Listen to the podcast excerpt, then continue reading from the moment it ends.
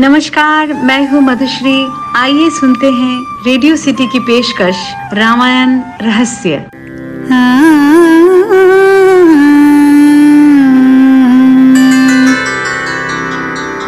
आदिराम तपोवनादिः गमनम् हत्यामृगं काञ्चनम्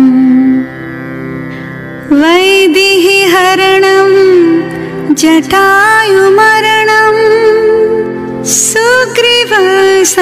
सुग्रीवसम्भाषणम् बालिनिर्दलं समुद्रतरणं लङ्कपूरिदाहनं दाहनम् पश्चाद् रावणकुम्भकर्णहनम् इतव धीराम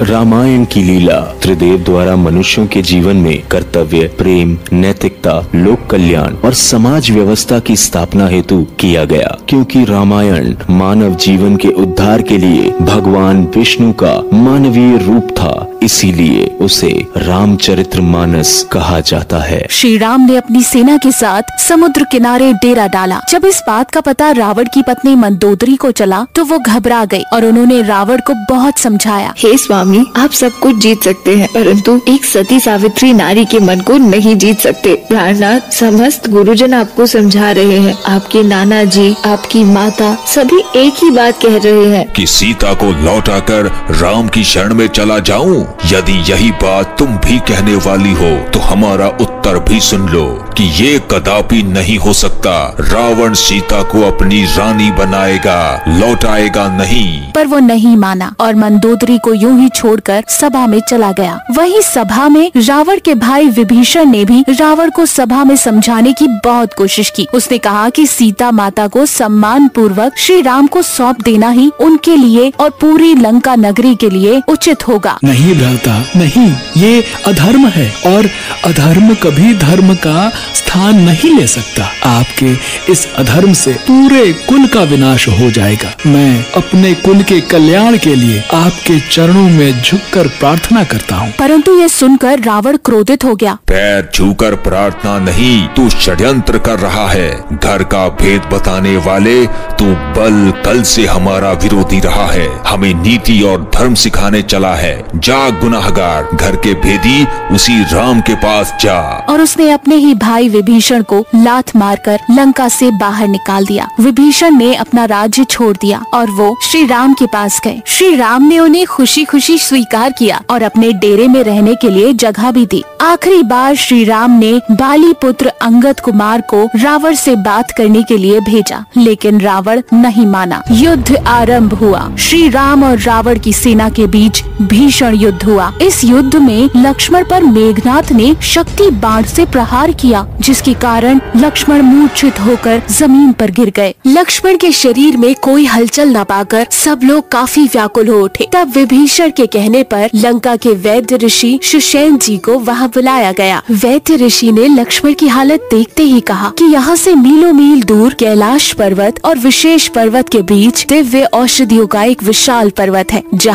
मृत संजीवनी बूटी मिलती है। वही संजीवनी बूटी इस वक्त लक्ष्मण के प्राण बचा सकती है। लक्ष्मण के पास सिर्फ़ एक रात का समय बचा था और मात्र एक रात में पृथ्वी के दूसरे कोने तक जाकर संजीवनी बूटी लाना नामुमकिन था। ये सुनते ही हनुमान ने भगवान राम से विनती की और कहा प्रभु प्रभात की पहली किरण से पहले अगर मैं संजीवनी नहीं लेकर आया तो आपको अपना मुँह फिर कभी नहीं दिखाऊँगा। जय श्री राम। परंतु उस पौधे को पहचानना हनुमान के लिए बहुत मुश्किल था। इसलिए वो पूरा का पूरा द्रोणाग्री पर्वत ही साथ ले आए। रावण के भाई कुंभकर्ण जैसे महारथी असुर को भगवान राम ने अपने बाण से मार डाला। इस युद्ध में रावण की सेना को श्री राम की वानर सेना ने पराजित कर दिया। अंत में श्री राम ने रावण की नाभि में बाण मारकर रावण और युद्ध का अंत किया। और इस तरह माता सीता रावण के चंगुल से आज़ाद हुई। श्री राम सीता माता से मिलकर बहुत खुश हुए। उनके साथ साथ पूरी वानर सेना ने जश्न मनाना शुरू कर दिया। अब चौदह वर्ष समाप्त होने वाले थे। रामचंद्र जी ने लंका का राज्य विभीषण को देकर इसके बाद पुष्पक विमान पर बैठकर वो अयोध्या लौट आए। उनके साथ हनुमान जी और सुग्रीव जी भी आए थे। अब सुनते हैं इंडिया के टॉप टेन माइथोलॉजिकल ऑथर्स में से एक नीलेश कुमार अग्रवाल जी को। नमस्कार मेरा नाम नीलेश कुमार अग्रवाल है। अभी आपने लंका कांड को सुना। अब मैं आपको इससे जुड़ी कुछ बातें बताता हूँ। नारद पुराण के तृतीय पाद के अनुसार, युद्ध के समय जब रावण ने विभीषण पर शक्ति बाण छोड़ा और वो श्री राम को जा लगा, तब यह देख हनुमान जी एक बहुत बड़ा पर्वत उखाड़ कर रावण की ओर दौड़े और भयंकर सिंहनाद करते हुए बोले, अरे वो दुष्ट, युद्ध में खड़ा रहे, खड़ा तो रहे। और यह कहकर उस पर्वत से रावण के रथ, घोड़े और सारथी का संघार कर डाला और रावण के सीने पे लात दे मारी, जिससे रावण का शरीर अत्यंत कांपने लगा। रावण को मारने के पश्चात जब श्री राम ने माँ सीता के साथ अग्नि परीक्षा की लीला रची तो उसका कारण यह था कि सीता जी की छाया मूर्ति और उनका लौकिक कलंक प्रचंड अग्नि में जल जाए। उसके पश्चात अग्नि ने शरीर धारण करके सीता जो को श्री राम को वैसे ही समर्पित कर दिया, जैसे शीर सागर ने विष्णु भगवान को माता लक्ष्मी समर्पित की थी। वाल्मीकि रामायण के अनुसार अंगद ने यह भी बताया कि रावण कब कब हारा था। पहला, जब बलि को जीतने रावण पाताल गया था, तब बच्चों ने उसे घुड़साल में बांधे रखा। बालक खेलते थे और जा जाकर रावण को मारते थे। तब बाली ने दया करके उसे छुड़ा दिया। दूसरा जब रावण को सहस्र बाहु ने देखा, तब दौड़कर रावण को जंतु समझकर उसे पकड़ लिया और तमाशे के लिए उसे घर ले आया, तब पुलत्स्य मुनि ने उसे छुड़ाया। तीसरा, जब बाली ने रावण को कई दिनों तक अपने काक में दबा रखा था, लंका की चोटी पर एक अत्यंत विचित्र महल था, वहाँ नाच गाना व अखाड़ा जमता था। रावण उस महल में जाकर बैठा, विभीषण बोले, लंका की चोटी पर एक महल है, रावण वहाँ नाच गाना देख रहा है। तब राम जी ने इसे रावण का अभिमान समझा और मुस्कुराकर धनुष चढ़ाया। एक ही बाण से रावण के मुकुट और मंदोदरी के कर्ण